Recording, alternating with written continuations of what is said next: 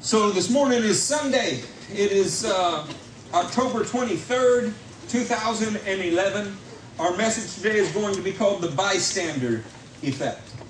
Uh, if you have a chance to look at your bulletin, there'll be a place to take some notes there. You ought not miss the cartoon on the back. I don't emphasize jokes in church ever, but I thought that one was kind of funny. The millennium was going to bring about a whole new uh, ordering of events. Even the animals will be different. So, uh, are you going in 2 Kings 22? Let's go to 2 Kings 22. Tell me there when you are there. After have you seen the Saturday Night Live skit this is making fun of? I have not. I have not. more funny than me. Come on. Um, starting in 2 Kings 22, verse 1.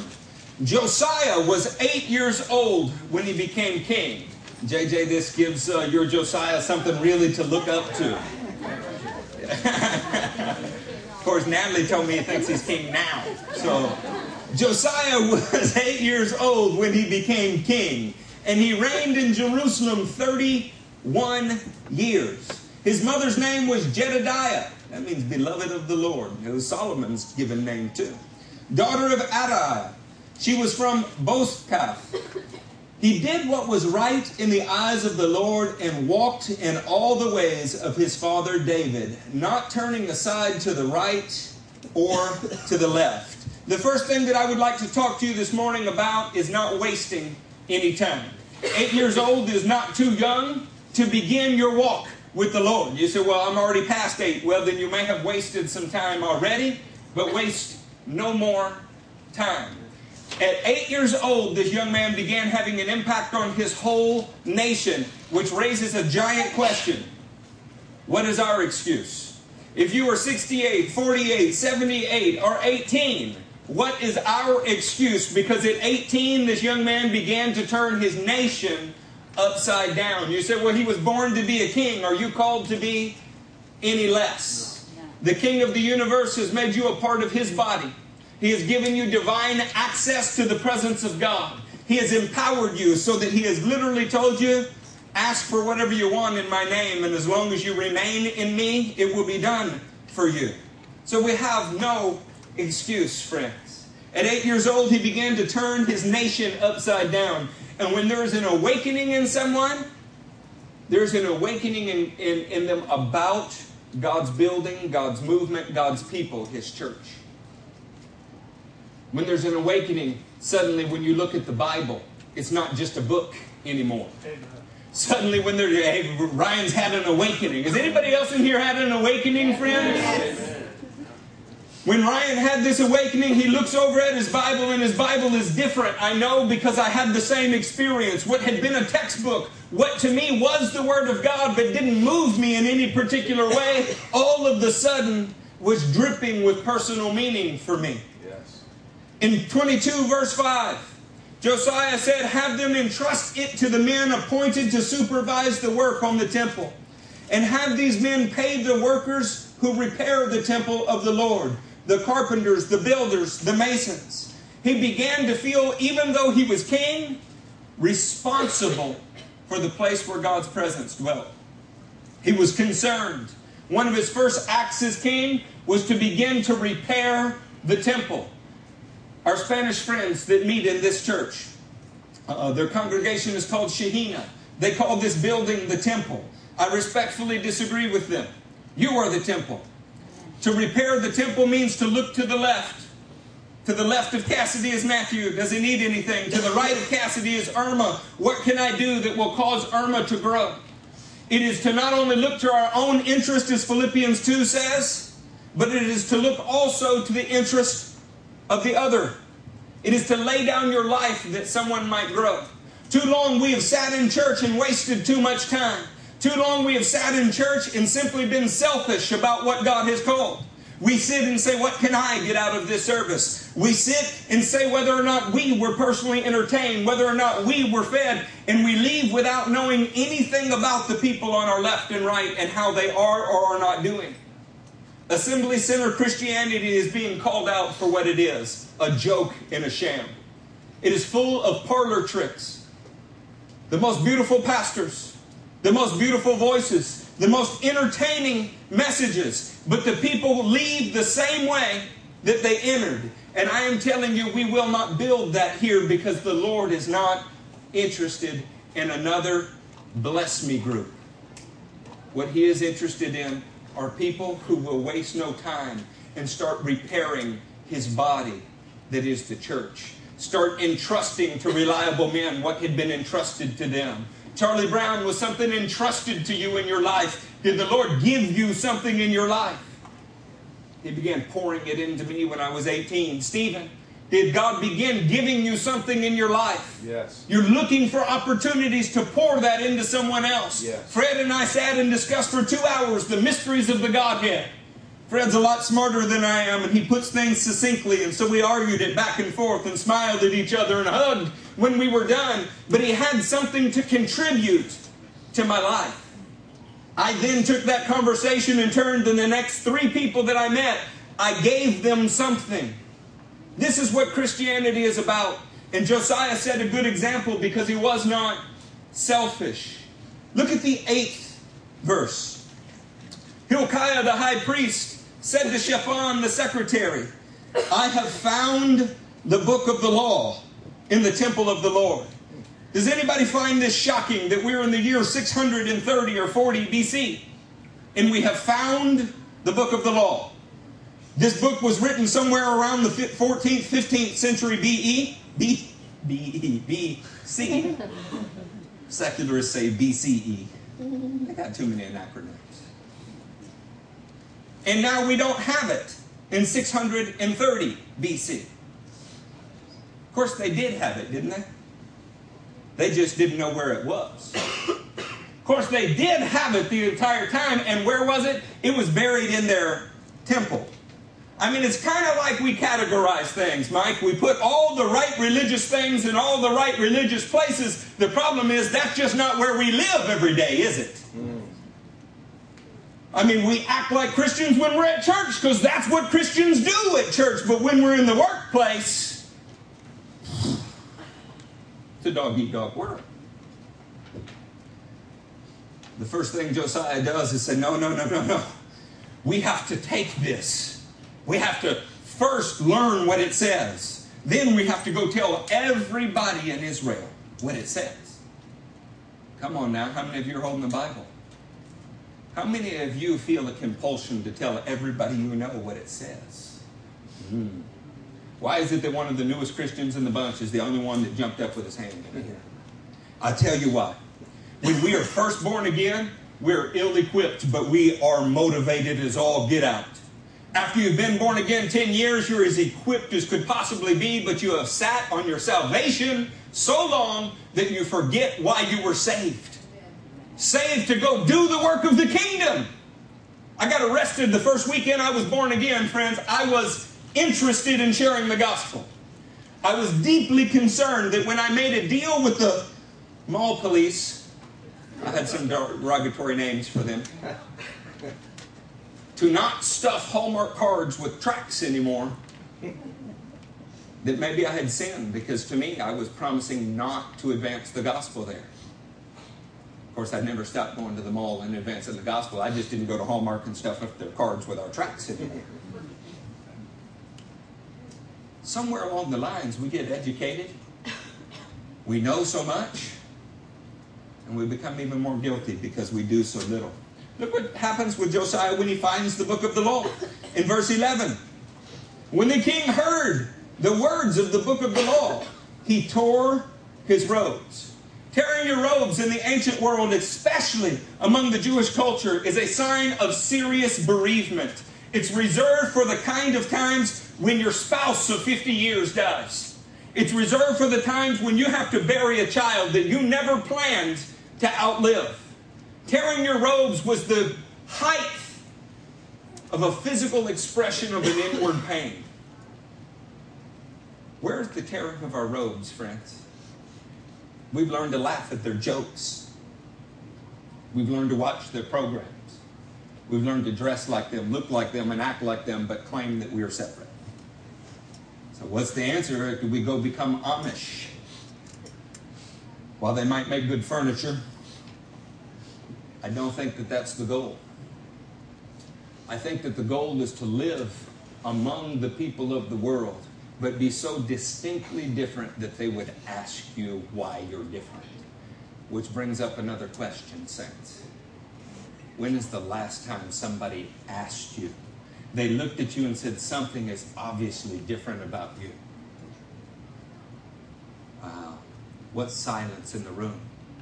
A room full of spirit filled powerhouses. People that, when compared to the average assembly center, know the word. When compared to the average nominal church, of course, let's examine what that is. What does that mean? It means that there's a beautiful building with stained glass that less than 15% of the people support. 85% are simply there as a graveyard. When compared to them, we look pretty good. But when's the last time somebody asked you, man, there's a glowing fire in your eyes? What's up? When I first got born again, people asked me that everywhere I went. I need to look in the mirror and ask myself, what's different? What's different? What have I become comfortable with? It's not always because we're doing something wrong, friends. Sometimes it's because we're no longer doing what we know is right. Were you called to make disciples or were you called to disinfect yourself? See, if you're called to disinfect yourself, this becomes some kind of spiritual safety deposit box. We gather together all the cleanest people we can possibly find. We cram us together and then we protect our, our cleanness. I don't think this is what Jesus called us to do, though. I think he said, go out into the world and make a disciple. Is there anybody in here who's ever built anything? Come on, at Christmas time, don't you hate when those gifts are given that require you two days to put them together? Yeah. It can be hard to make something. I just want to tell you the truth. Making disciples is difficult work. But then look around. How did you get here? You ride on the back of someone else's work, someone else's sacrifice. Don't we have an obligation to go do it for someone else? The man tore his robe Skip on down to about the 13th verse. Go and inquire of the Lord for me and for the people and for all of Judah about what is written in the book that has been found. Great is the Lord's anger that burns against who? Us. Now, I just got to tell you, two kings before him is a king named Manasseh. The king actually killed his son in the name of a foreign god. Is anybody shocked by that? Abhorrent. You should be shocked. Of course, we're building the largest abortion clinic in the United States here in Houston. It's four stories tall. Doesn't bother us at all because it's an accepted reality. It's not even the litmus test for our elected officials anymore. That is just kind of taboo, you know? Why are you so stuck on one issue? Well, if protecting our children is not important to us, then what is left? Hmm. I've seen a lot of conversions. One of the funniest conversions that I've ever seen was that of a liberal Democrat to a conservative Republican. I'm not a zealot.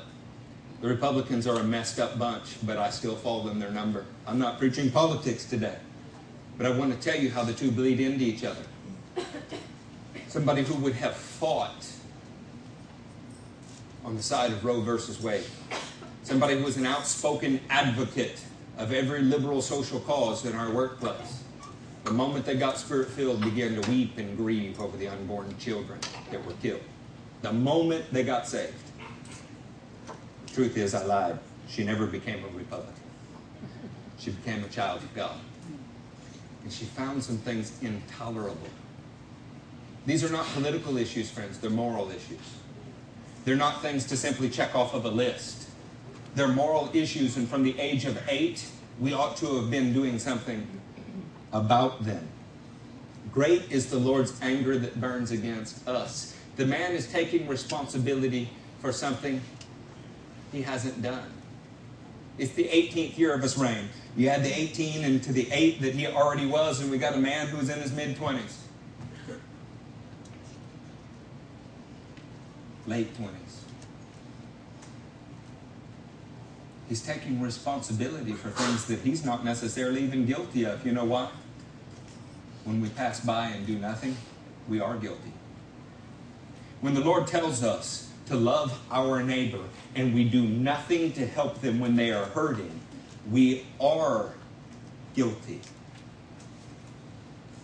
There's this strange phenomenon that we're going to talk about in a little while, and it's that if nobody steps forward to help, then everybody feels good about it.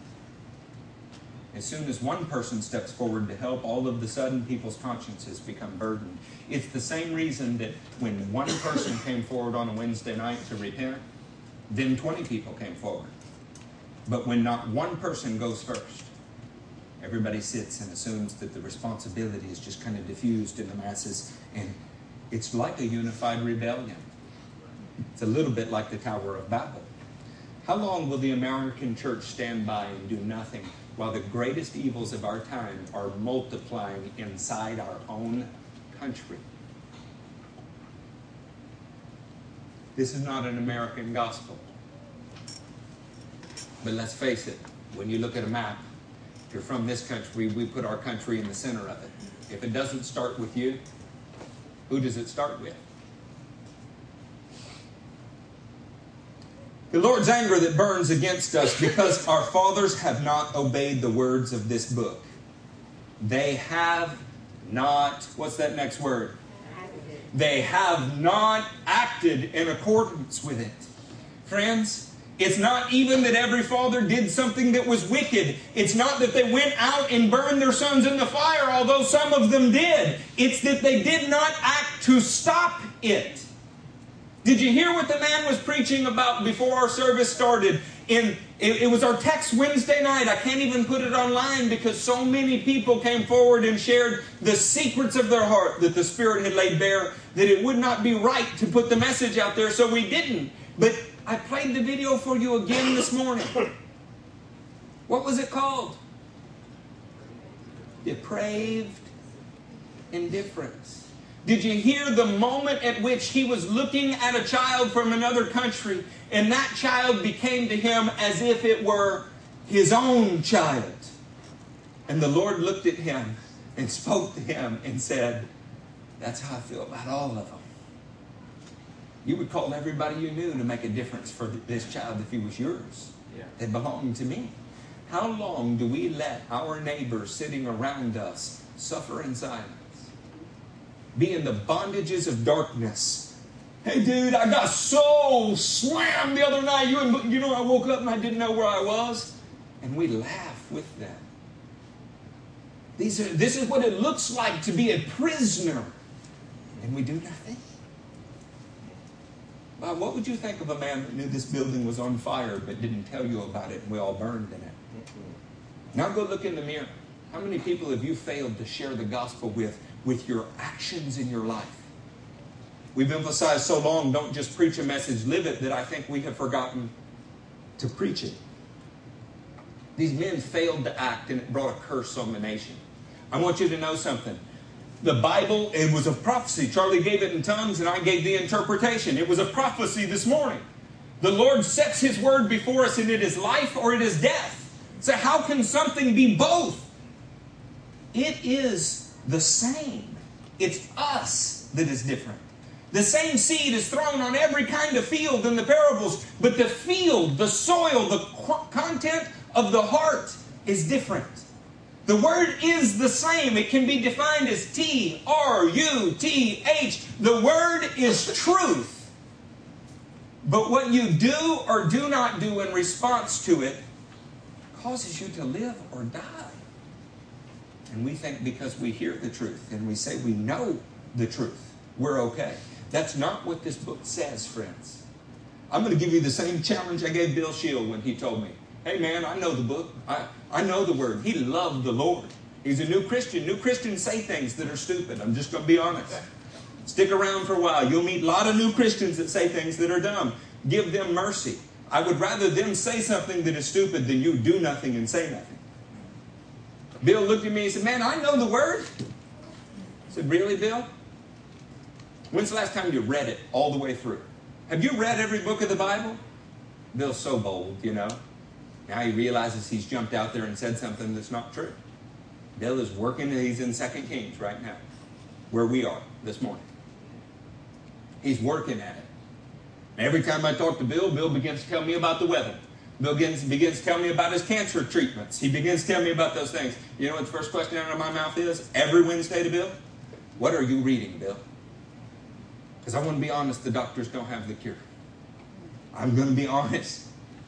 Oprah Winfrey does not have the cure. Dr. Phil does not have the cure. The Word is the only cure for our condition. It's it. And we cannot stand back and have the cure for the human condition and do nothing about it. Look at verse 16. This is what the Lord says I am going to bring disaster on this place and its people, according to everything written in the book the king of Judah has read, because they have forsaken me. Skip down a few lines. My anger will burn against this place and will not be quenched. My goodness. Let's just say that you found the book of the law.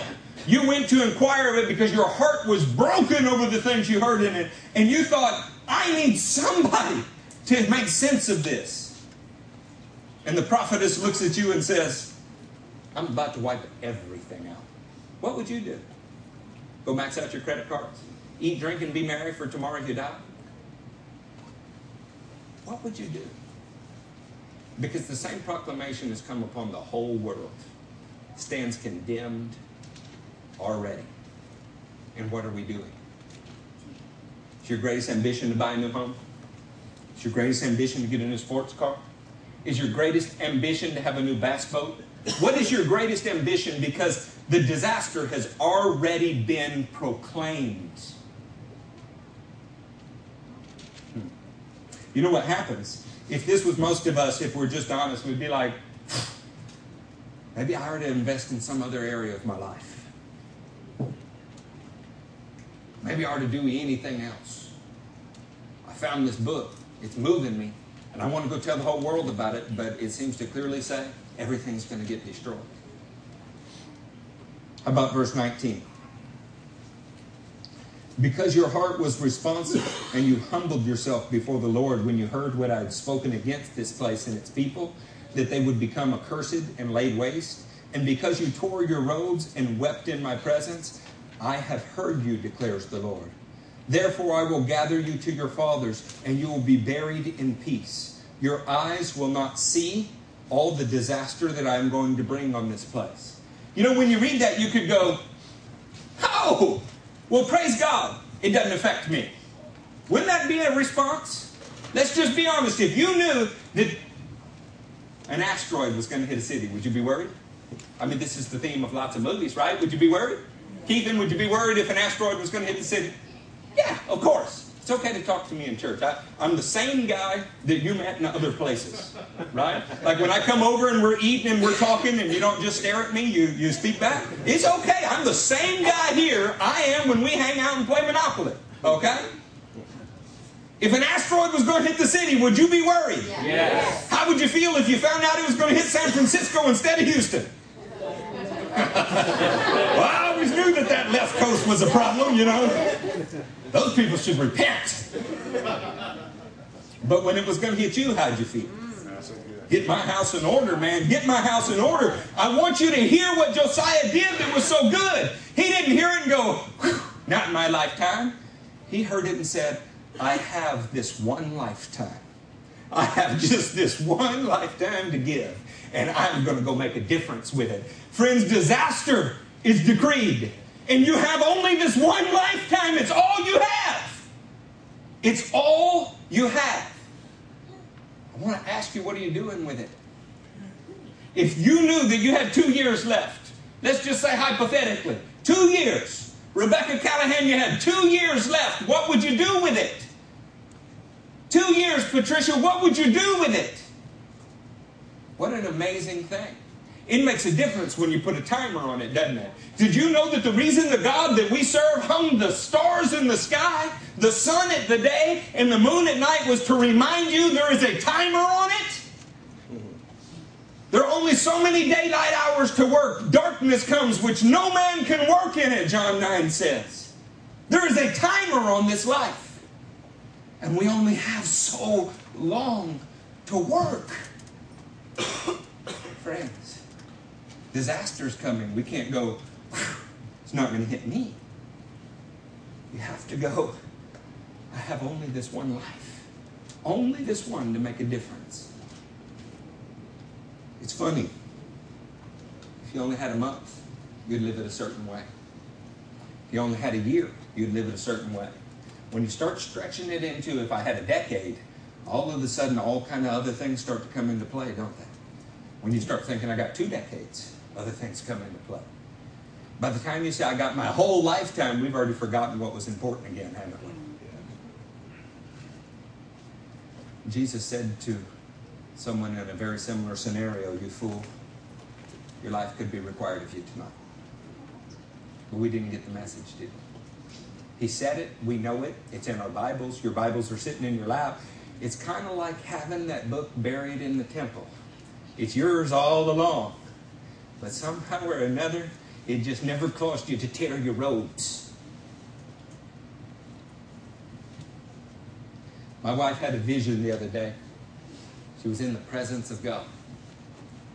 It wasn't like watching a movie. It was more like being in the movie. A man touched her hand, and it was like she was touching the hand of God. I've never seen her like that. She was shown books, and in the books, there were only so many items on the list. She said, Why is this the end of the list? He said, Because this is the end of your life. Hey, that'll make you live differently, friends. But did we have to have a vision of the heavens to know that that was true? Doesn't the book in your lap already tell you that is true? How long will we live with this kind of indifference? How long will we say, I know the truth, so that means the asteroid's not going to hit my city? Let's get down to the 23rd chapter.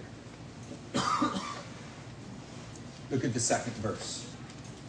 He felt compelled, friends. He went up to the temple of the Lord, and the men of Judah, the people of Jerusalem, the priests and the prophets, and all the people from the least to the greatest. He read in, the, in their hearing all the words of the book of the covenant, which had been found in the temple of the Lord. The king stood by the pillar and renewed the covenant in the presence of the Lord to follow the Lord and to keep his commands, regulations, and decrees with all his heart and soul thus confirming the words of the covenant written in this book. Then all the people pledged themselves to the covenant. Josiah knew he only had this one life, and he wanted his life to make a difference. He said, well, what difference does it make? As the if you said it was 5, 630, 640 BC, 586, Babylon comes in and wipes these people out. So what difference did it make? well, made a huge difference to the ones that got saved.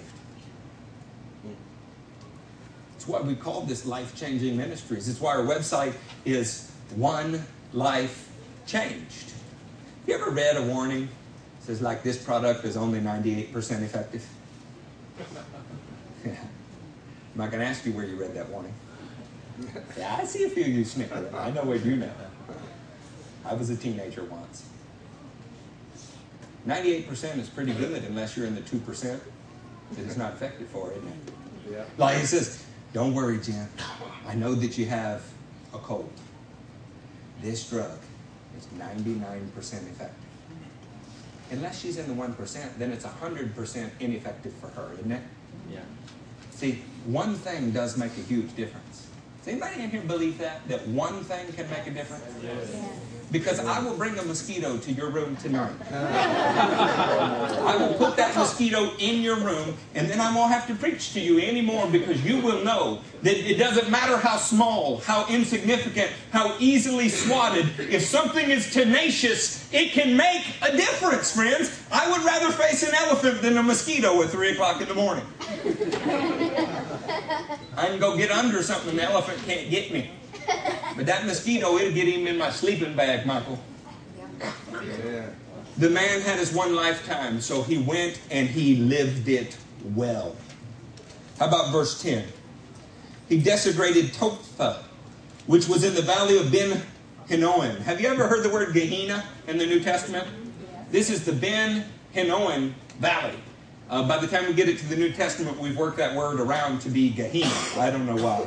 Uh, it is still there today. If you're standing on the Mount of Olives looking at the eastern gate in Jerusalem, just to your left uh, of the Kidron Valley, the big gulf between you and, and, and the temple, that is Gehenna or the Ben Hinnom Valley. And, and you know what, what Jesus said about it? It's hell. That's what he said hell was like. It's where they burn the trash and the refuse. And he said the, the worm, the, the canker, never died there. Yeah? Uh, and, and why did they burn trash there? Because in the early days of Judah, in this valley, it says, so that no one could use it to sacrifice his son or daughter to the fire in the fire to Molech. People had deserted their God in a stone's throw from the temple. Were killing their own children. I said something just now that wasn't quite right. That's an important distinction. So I want to take the time to publicly correct it. They didn't believe they deserted their God. They thought they could worship Him and kill their kids in the fire for Molech. Does that sicken you? Look in the mirror and ask yourself what it is you think you can do while serving God. Because His book tells us a different story. Look in the mirror and ask how long you can continue to be a friend of the world and a friend of God. You know the song, I am a friend of God? Yeah, it flows right off the lips, doesn't it? The Bible says that we're aliens and hostile to Him unless He's changed our nature. And how would you know if your nature was changed, friends? Is that an inward, private matter? If Elvis Presley was in here, even if nobody told you his name, would you know who he was? You'd be pretty familiar with his uh, mannerisms, his way of life, his baritone voice, right? We have a nature, and it has to change, and not just in a second. It changes throughout your life. And when you camp out and say, ah, oh, I've changed enough, you're in danger. You're in danger. Be careful of what you accept, friends. Jesus pushed his closest followers to the very brink, over and over and over. If you're not sweating drops of blood over what God's will is, you haven't gone far enough. I'm going to turn the page. Is that okay? Yes. By the way, just for fun, because I feel as if I probably ought to bring a little levity into the room. We have any United Nations officials in here today? Oh, praise God. So look at the 23rd chapter and 13th verse. The king also desecrated the high places that were east of Jerusalem on the south of the hill of corruption. Why the hill of corruption? The one Solomon, king of Israel, had built for Ashtoreth, the vile goddess of the Sidonians, for Chemosh, the vile god of Moab, for Moloch, the detestable god of the people of Am- Ammon. Yeah, they called that the hill of what? Say it again. Corruption. You know where the United Nations headquarters in Israel is? It's on that hill. That's a little private joke that the Israeli government played on the United Nations. Yeah, it would pay to be a little more biblically uh, educated, wouldn't it? That's off topic though. Pick up in verse 16 and we'll get back on our topic. Then Josiah looked around, and when he saw the tombs that were there on the hillside, he had the bones removed from them and burned them on the altar to defile it, in accordance with the word of the Lord proclaimed by the man of God who foretold these things. That may not ring a bell to you at all. And an amazing thing is, 280 some odd years before, an unnamed, unknown man, the story appears in Kings 13 shows up in Samaria and he prophesies against an altar. A wicked king that you may have read about, Jeroboam, son of Nebat, had built an altar in Samaria. And this altar was detestable to the Lord because there was only supposed to be one altar because there is only one way to God, not many ways. Not a matter of preference, it's a matter of prescribed way. And a man of God from Judah showed up in Samaria and as the king stretched out his hand to speak against him, his hand shriveled and he drew back. And that man prophesied on this very altar human bones will be burned and it will be desecrated. This was a way of saying God is spitting in your face. Funny thing about God, though, He waited 280 some odd years to fulfill that word, and He's fulfilling it in Josiah's reign. Why? Because He's not willing that any should perish. He wanted to give time that they all turn around, but the nation didn't turn around. So, in one man's lifetime, he's both an instrument of salvation and an instrument of judgment. Isn't this what Jesus is? An instrument of salvation and also an instrument of judgment? And what are you the body of? Jesus, right? Uh, you remember y'all were going to talk to me today? Who are you the body of? Is it Elvis Presley? No. Jesus. So shouldn't you be an instrument of salvation and an instrument of judgment? Shouldn't the words that you speak set out their truth for people and how they react to that truth determines life and death? You don't determine it. Who determines it? They do by their actions. Your responsibility is to lay the truth out there. It's important to tell you, especially you young zealous Christians. For truth to be truth, it needs to proceed from God. Not every fact is truth in God's eyes. You want me to prove that to you? One and one and one, Fred, is it's one. this is the mystery of the Trinity. God has some fuzzy math sometimes. Not every fact is truth. Five loaves and two fish can be 12 basketfuls after. So, not every fact. It should be a fact that five loaves and two fish, a total of seven items, cannot become a total of 12 items. Not every fact is truth. So it's not proclaiming the truth to walk up and say, you know, Pastor, your shirt's ugly and it's stained. You may feel that way because it's factual, but for it to be truth, it needed to be something that the Lord bubbled up in you. Something that He said, I am saying this. It will be a fact because I say it is a fact. Proclaim it and I will put them in the valley of Jehoshaphat, and their decision will be between me and them. Mm. The king, in verse 21, gave this order to all the people celebrate the Passover to the Lord your God. Why?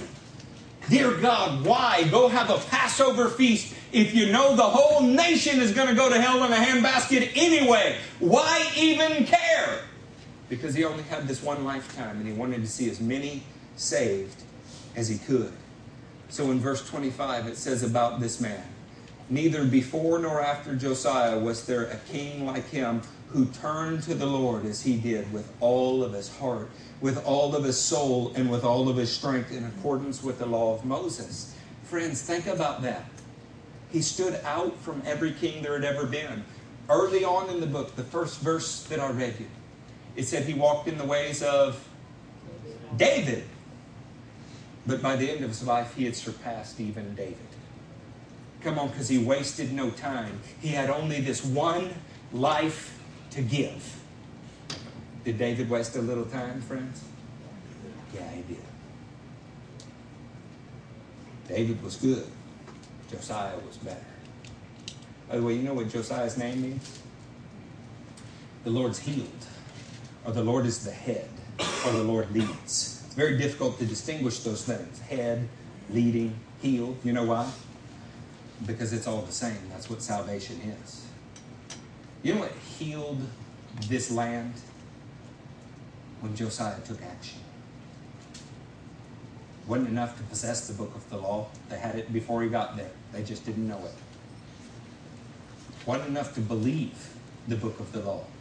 What was their priesthood there for if they didn't believe the book of the law? It required somebody to take bold, dramatic, life changing action. Now, if you were God and this king did all of these things, might you relent? Might you say, well, you know, because you were such a good king, I'm not going to do the things that I said I'll do. I mean, after all, I'm love. Brother, I love you. Beware of people that speak in those tongues. Hmm. The next verse says, Nevertheless, I'm still going to burn everybody just like I said I was. I said, well, What's that? Why would he do that? Because he preached his message, and some received and found life, but some didn't. And Josiah had been an instrument of salvation to some and judgment to others because all he did was set out there the truth and they chose. Come on now. Is that a message, friends? Is that all you want, or do you want more? More. Praise God, I don't have to stop. Turn with me to the book of Zephaniah. If you have a hard time finding it, get to Matthew and start working back to the left. Zephaniah, crawfish pine, if you lay from gold. When the night see me shadow me, oh. You know what a is, Rebecca? It's my girlfriend. Ah. In Zephaniah, the first chapter, the book before Zephaniah is Habakkuk, the book after Zephaniah is Haggai. What a great compliment was paid, paid to Josiah. God loves it when his people take action. Pick up with me in Zephaniah, the first chapter and seventh verse. Be silent before the Lord, for the day of the Lord is near. You want to know when Zephaniah was prophesying? During Josiah's reign. God didn't raise up just one voice, He raised up at least two because He never leaves Himself without witness. You may feel like you are the only one out there. You may feel like, well, I'm the only one taking it this serious, and God will laugh at you and say, I've got 7,000 who would not bow their knee, their knee to Baal. Zephaniah might have felt like he was alone, and Josiah might have felt like he was alone, but God raises up obedient men all over the earth who will do what his word says. And listen to the word of Zephaniah in the seventh verse. Be silent before the sovereign Lord. By the way, that's a very polite way to say, shut up and listen. Yeah. Does it sound better in Hebrew if we just say sheket? I always like that Hebrew word, sheket. Sheket means be quiet, but it means it sternly, Natalie. Sternly. All the little kids get excited when I say things that their parents tell them not to say. I'm sorry in advance, parents. I said stupid the other day, and somebody said, "We don't say that." I said, "How do you read Proverbs 12?" You know. Well, they're not old enough yet. He who hates correction is stupid. That's my favorite chapter. I don't know. The Lord has prepared a sacrifice. He has consecrated those he invited. On the day of the Lord's sacrifice, I will punish the princes and the king's sons and all those clad in foreign clothes. In the Bible, your clothes are your deeds. When your clothes belong to Yahweh God, they are called white, righteous. These are the deeds of the saints. The 19th chapter of Revelation tells us this. The parables of Jesus tells us this. So what are the king's sons? And who's the king? Jesus. Josiah. And the princes doing in foreign clothes. Not everybody's going to listen to the message, friends. On that day I will punish all who avoid stepping on the threshold. That doesn't sound like a bad thing. I mean, a lot of people don't like to step on cracks, Mom.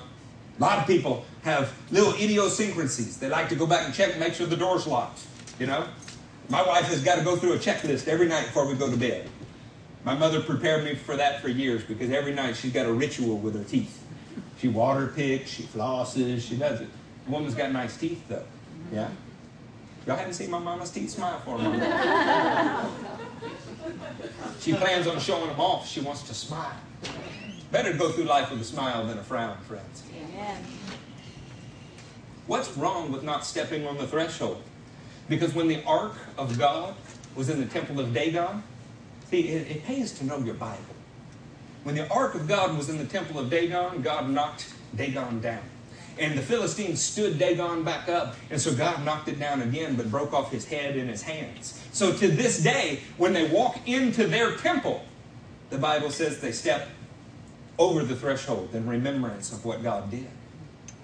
That sounds like a good thing, doesn't it? Mm, I don't know. It sounds to me like Israelites We're showing deference to Philistine practices. Don't even step in that spot where God defeated Dagon. They're not doing something wrong. They're just not stepping in a certain place. Where's the enemy supposed to be, friends? Under your feet, but you refuse sometimes to step on it. So somebody else will do it. I, I'm just part of the crowd, you know. Who fill the temple of their gods with violence and deceit. On that day, declares the Lord, a cry will go up from the fish gate wailing from the new quarter and a loud crash from the hills. Wail, you who live in the market district, all you merchants will be wiped out. All who trade with silver will be ruined. At that time, I will search Jerusalem with lamps and punish those who are. What's that word, friends? I'm having trouble reading it. I'm choking on it. Complacent. The Lord God would go through Jerusalem searching with the lamp of His Spirit, looking for those who were complacent. Not necessarily doing something wicked, just not really stepping on the enemy. Not really doing something bad. I mean, you know. Of course, James 4:17 says, "When you know the good you ought to do and do not do it, you sin." This is not what we say, but it is what James says. What we say is don't drink, don't smoke, don't wear nasty clothes. We say stupid things like these, much of which the Bible never said. But instead, the Bible says when you know what you should do and you do not do it, you sin. So then, why don't we do it, friends? Why? Why? Well, it seems that there's this effect that happens. It seems that as long as nobody stands up and does it, we all feel good about not doing it. Place like this street in New York City if you were unfortunate enough to be the victim of a crime or taken ill unexpectedly, you might think that surrounded by all these people, someone would intervene. After all, isn't there safety in numbers? Psychologists say no. Research suggests that often a victim is less likely to receive assistance when surrounded by a group rather than a single bystander. When people are in a crowd, it's easier to pass the buck. It's what psychologists call the diffusion of responsibility. Liverpool Street Station in London, a busy thoroughfare for commuters. Uh, uh, Unknown to these uh, passersby, Peter is an actor. As part of an experiment on bystander apathy, he's pretending to be ill. Help! Help! How long before he gets help? Please, somebody. Help. Help me, Please help me. Helping would be inconvenient or even risky. He lies there for more than 20 minutes and no one raises an eyebrow. Please, somebody help me. It's always very distressing to watch situations like this where people are obviously suffering and no one's actually helping them. But what we have here is two conflicting rules. One is the rule that we ought to help, and the other is the rule that we ought to do what everybody else is doing. And here you have a, a group of, effectively a group of strangers who are exerting the pressure not to intervene, not to help. And it's very difficult to rebel. Ruth, another actor, takes Peter's place. How long before she receives help?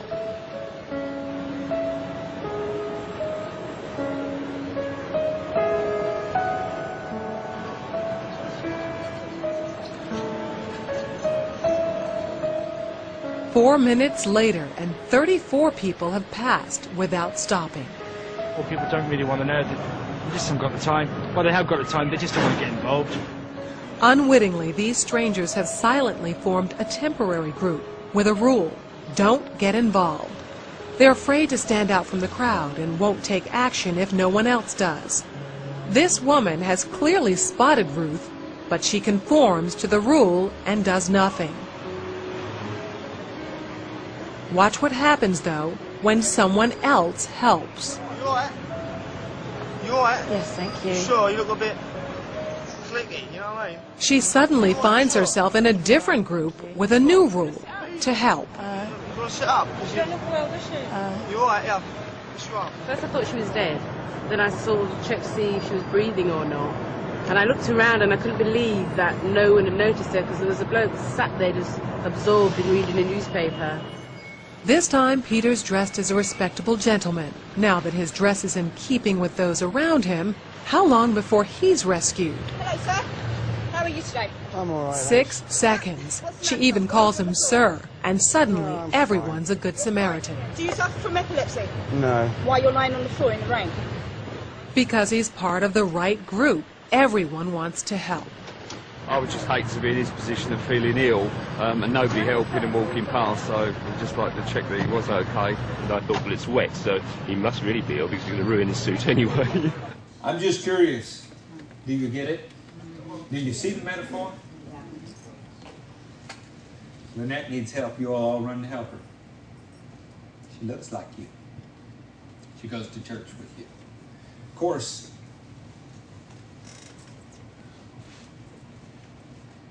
she's already a disciple.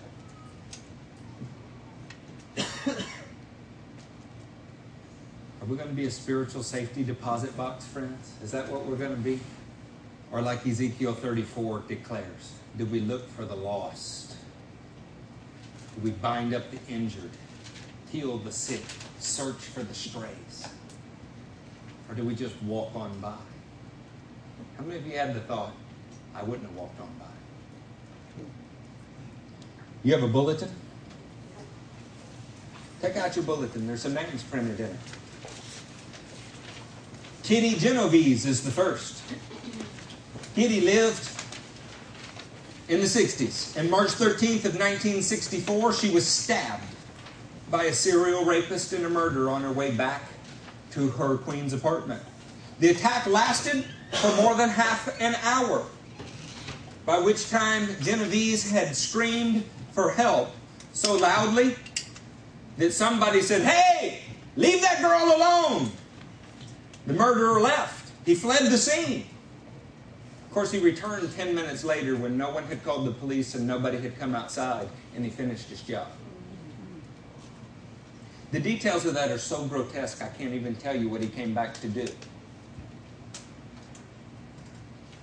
The newspapers, some say exaggerated it, some say not, claim that there were no less than 38 people that acknowledged hearing her cries for help, but all thought someone else would go help her. The next one is not in the 60s. It's in June of 2000. This is New York's Central Park Parade. More than a million people came to the Puerto Rican Day Parade. Locals, tourists, it's not just those crazy New Yorkers. People from all over the world came. The report says that men became sexually aggressive. They began to grope and strip more than 60 women who came forward during the course of the day. There was not a single 911 phone call and not a single person intervened, and two police officers had to be disciplined for standing and doing nothing. The bystander effect, quite simply, says the more people that stand and do nothing, the more justified you feel in standing by and doing nothing. It's kind of a safety in numbers. The psychologists call it a diffusion of responsibilities because if everybody has responsibility and honesty, nobody is taking responsibility. So, this is our preaching, though, by the way, friends. We all should care for the lost. We should all, all, all. And so, what do you hear? It's nobody's responsibility. So, I'm telling you, you personally, you, Tyrell, you, Darren, you, CJ, you are responsible for the people around you. You are. John, you are responsible. Jesus himself called you. He didn't call you in a group. He didn't save you in some mass salvation running you through a river by a sword like Constantine. He saved you personally. He came for you. That makes it your responsibility, just like it's mine. Come on now, say that's good preaching. Yeah, why do we have such an unenthusiastic response? Because you'd rather that I tell you you're champions, it's Friday, and God wants you rich. I'm telling you, you have a responsibility. That too long we've lived to our own desires and pleasures. If you had a month left to live, would you spend it like you spent last month? Sergio Aguiar his friends and his families, including strangers that were passing by on the road, one of whom was a volunteer fire chief, stood by and did nothing while Axel Cassian, Sergio's son, was stomped to death by his own father in a public place in the middle of the road. It wasn't quiet. The report said that he was calmly explaining that he had to get the demons out of the boy as he stomped him to the point of death. At one point, he stopped stomping on the child and went and turned the hazard lights on his car so nobody would hit his car. That was 2008, friends. It's not like these are medieval times. Finally, the fire chief's fiance called 911. The police officer who arrived on the scene, Jerry Ramar, arrived in a helicopter. It took a man coming in in a helicopter to stop this event. But it was too late. It was too late. The kid was dead. It's kind of like the church standing back saying, when Jesus comes, he'll fix it. When Jesus comes, he'll take care of it. I mean, one day, glory in the by and by, we'll split that sky and the God of heaven will return to earth and he will fix it. Didn't he put you here to fix it? Aren't you his hands, his feet? Come on, church, where is our hurt? Where is our bleeding? Where is our concern? Let's just do church and go home, you know? I'm not sleeping all that well. It's not because I'm scared to die. It's because I'm scared I'm not living well. Can I just be honest with you? I am not fearful to give my life for the Lord. That's a, that's a bridge that I've already crossed many times. Whether it's now or a little bit later or a lot longer after that makes little difference to me. But I am scared that I'm not giving him my life now. We can sing songs of blessed assurance while we sit on our salvation if we want to.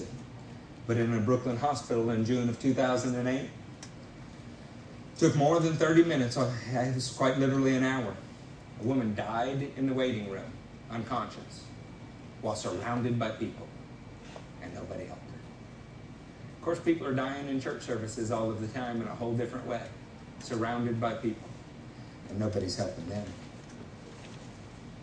Hugo in your bulletin is somebody who's pretty hard to deal with. Hugo saved a woman from being robbed, and in the process, he was stabbed. While he laid on the sidewalk, nobody came to his aid, but some people did stop and take pictures of him. Not one person called 911. Not one person came to stop the bleeding. And so a man who was a hero died like a dog in the streets because nobody cared. They cared enough to stop and take a picture. These are all terrible events. We say if we were there, we would do something about it. But I think we really better look in the mirror because these things are going on all around us all of the time and we're not doing anything about it. We're going to lunch at the same places, watching the same television programs, and waking up every day much as the day before. But let somebody who's dressed like you, who looks like you, who goes to the same places you go to, let him trip and you'll help him up. They need to have the same color skin. They need to come from the same geographic area.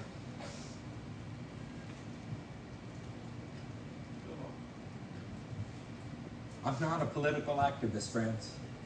I don't speak Spanish, but I'm compelled to go there every month. What difference would you make? Well, it's made a huge difference for a few. Huge difference for a few. And that's just one country. So we're supporting seven countries. And I'd like to support 70 countries. Jennifer and I are living on less money than we've ever lived on, and it's my joy. Matthew likes to joke, it's my pleasure. Because I found out you cannot get poor by giving away for God. Amen. That's not the prosperity gospel, that's truth. I didn't even tell you about Simone. Simone posted on her Facebook page she had 1,082 friends. I'm going to kill myself tomorrow. She did. Nobody called 911. Nobody came by to check on her. A stranger in our apartment complex had to find her. Wang Yu, I don't have the heart to read you. Just want to tell you that a little girl was run over in the street. And she wasn't dead. Seven minutes later, somebody finished her off. Turn with me to Ezekiel 36. Let's look at the solution. We've keenly laid our finger upon the problem. Let us look at the solution for a moment. Would you rather talk about solutions or problems? Solutions. Yeah, I would rather talk about solutions. But let me ask you if I've clearly defined the problem for you, and we clearly see a solution, then how guilty are you going to be if you do nothing? Maybe you should put your hands over your ears and run out right now. Be a more honest approach than sit and nod at me and still do nothing. I, I just want to tell you, we have more people in our church now than we ever have. And if I have to run off half of you, I will. Don't want to. Love you all. But this is the direction our church is going. You know why? I only have so many things on my list. I only have this one life to make a difference. And I want to live it well. Come on now. Has nobody got that revelation? I only have this one to give. And you don't know when the bell's going to go off, but you know the timer is ticking. I want to live it well. We tell athletes all of the time, leave it all in the cage, leave it all on the field. We say things like give 110%, even though we don't really know what that is. We do it all of the time, but for Christians, we say do the minimum. Throw some change in the plate, show up every now and then, and if you're really fired up, give an amen. I'm saying, when are you going to leave it all on the field? That's right. When are you going to recklessly abandon self, give up your addiction to sin, and go after Jesus with all you have? That's what I'm saying. I'm saying, when are you going to outrun the people that are around you?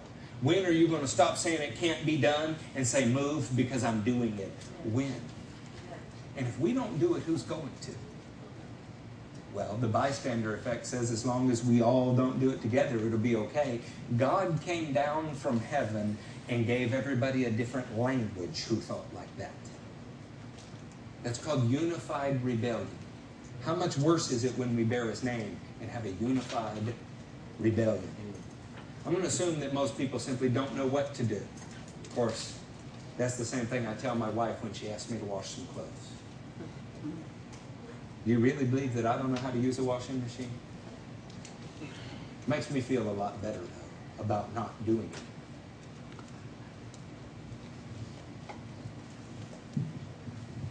Hold on, honey. I'll go. Oh, you're already in there? Hey, get it for me while you're there, huh? Come on now, don't act like you don't play these same games. Dear, would you grab me a bowl of ice cream while you're up? Sure, I'm in the state, I'll do it. How long can we sit back and say it's someone else's job? Ezekiel 36, look at the 23rd verse. I will show the holiness of my great name, which has been profaned among the nations, the name you have profaned among them. Then the nations will know that I am the Lord. Who profaned the Lord's name? His people. His people profaned his name. How? Because they wore his name but did not do what he does. Then the nations will know that I am the Lord, declares the sovereign Lord, when I show myself holy. Come on, y'all help me. I'm having trouble reading through you. How does he show himself holy through you? When you do what he says. Holiness is not what you don't do, friends. I had a long discussion with the Spanish pastor this morning. He's having a small cardiac arrest because he has found out that Charles Spurgeon, who he looks up to, he thinks he's the prince of preachers, smoked a pipe every day. Every single day. Is that shocking to you? You like me? Oh, yes, Pastor. You, you're the best. Spurgeon and I got a lot of things in common. Hey, you have a good Sunday, okay? I'll talk to you later. I'm not advocating anybody do anything.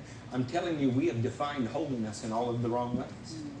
You're going to throw a rock at Charles Spurgeon because he smoked a pipe? The man saw hundreds of thousands of people saved. How many of you seen saved? Well, brother, it's not about deeds. Oh, unless they're the kind you've committed that you shouldn't, then it's all about deeds, right? Mm. How does that work? By the way, I invite any of you theologians to show up at my house, sit down with me. I love you. I love to debate. I, I mean, Fred and I have loving conversations all the time from two totally different points of view. I respect it. I learn that way. You come and teach me where the Bible says some of the things that the church says it says. Prohibition against alcohol. And I'm going to tell you right up front most of you should not drink. Not now, not ever. But to tell me that the Bible says you cannot drink wine when it's Jesus' miracle? When it's a central part of Jewish worship? Are you kidding? We've defined all of our own standards for what holiness is, and holiness is something that the Lord wants to show through you by doing what He said to do, not by refusing to do things. Amen. You know when you should refuse to do it? When He said don't do it. When His Word says it, or He says don't do it to you. Mm-hmm. You know what holiness is, quite simply? It's obedience. That's what holiness is. How holy does it feel to spit a loogie into the mud and start working with it while somebody's talking to you? Not very holy. Probably even a little disrespectful. Unless the Lord told him to do it and an eyeball pops out of it and puts it in your head and you can see again, then it's pretty darn holy, isn't it? Where in the Bible did it say he should do that? Where in the Bible did it say he shouldn't? Friends, holiness is what the Lord tells us to do. There's differing level of maturities, and you must make sure that nothing masters you. But I suspect that your biggest demon in this room is probably not all the vices of the flesh. I bet it is apathy. If I just had to be honest, I bet you are not so slavishly addicted to substances in here that we need to ban wine from the communion. A few of you may be. But I bet you are so bound to apathy and complacency that you're of little effect in the kingdom unless you're stirred to righteousness and fanned into flame. Take me to task. Stand up and prove me wrong. It would be my greatest joy. Because at the end of my life, I'm going to give an account, and you're part of it. Do you realize that? You are part of it. Those of you I've known the longest, I tend to be the nicest to. Might ought to go the other way around, huh? If we're honest. The King of Kings has put something on deposit with us. Look at verse 22. No, 24. For I will take you out of the nations. I will gather you from all of the countries and bring you back into your own land. I will sprinkle you clean, sprinkle, I will sprinkle clean water on you, and you will be clean. I will cleanse you from all your impurities and from all your idols. I will give you a new heart and put a new spirit in you. I will remove from you your heart of stone and give you a heart of flesh. Matthew, come up here. And I will put my spirit in you. Why? and move you to follow my decrees. And be careful to keep my laws. The infilling of the Holy Spirit is the answer to the problem.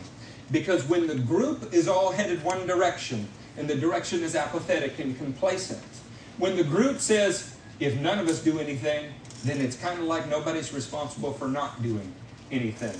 When the group stands by while others are hurting, a new group needs to form in you. That group starts with the Holy Spirit of God commingling with your spirit. Those two gang up on your mind, will, and emotions that the Bible calls a soul, and you put your flesh as a slave to the first two.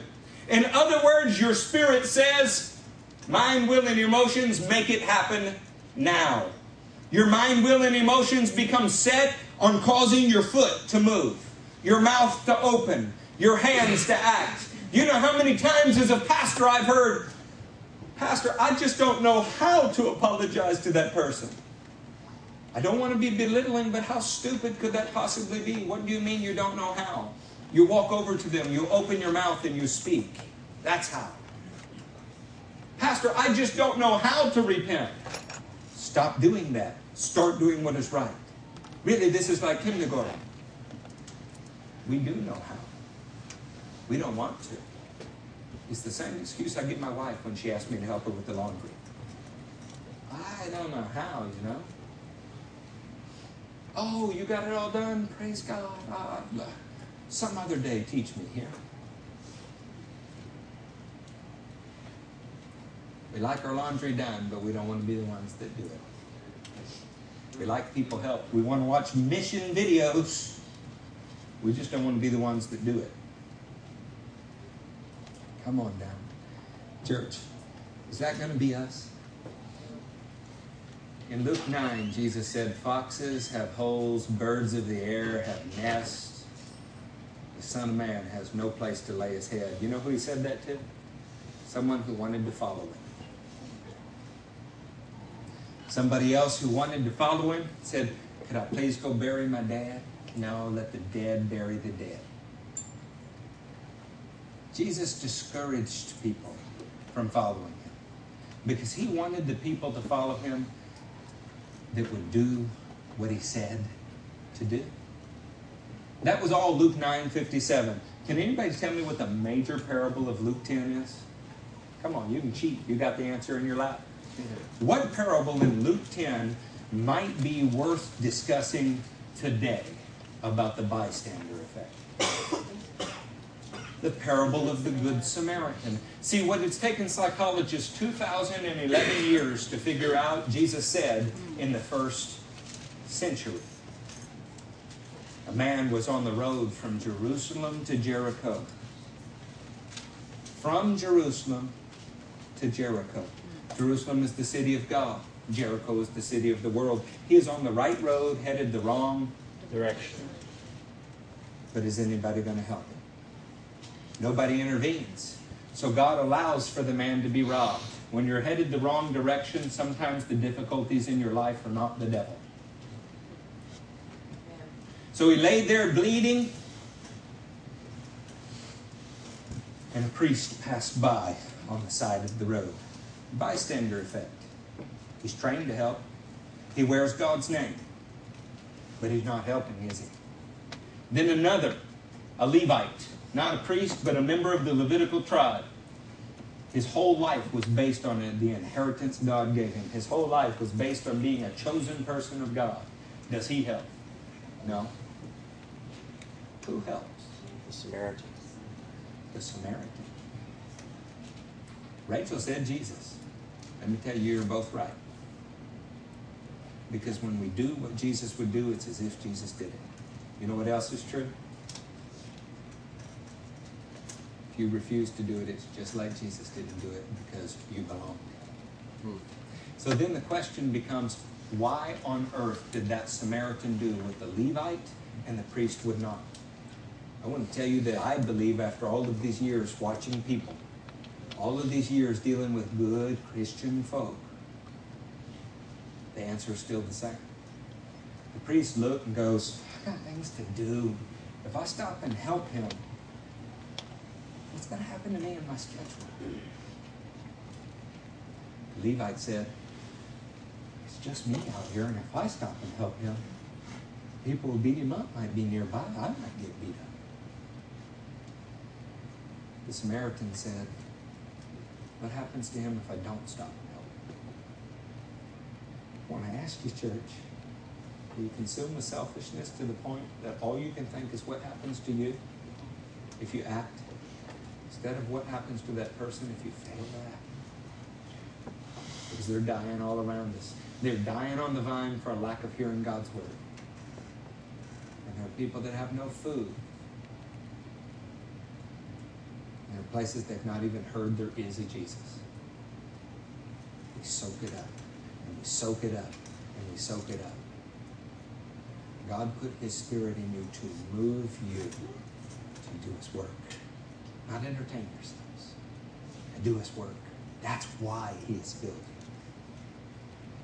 If you want to see the bystander effect in the scripture, Peter sitting with 120 men in an upper room. Jesus has told him, go into all the world, but he's also told him he needs to be empowered. So they all agreed to just sit. The second he gets empowered, what does Peter do? He stands up. And the Peter who was hiding behind a locked door and Jesus had to walk through a wall to get to him days earlier now says, Men of Israel, listen to me. I only have this one life, and I'm going to live it well.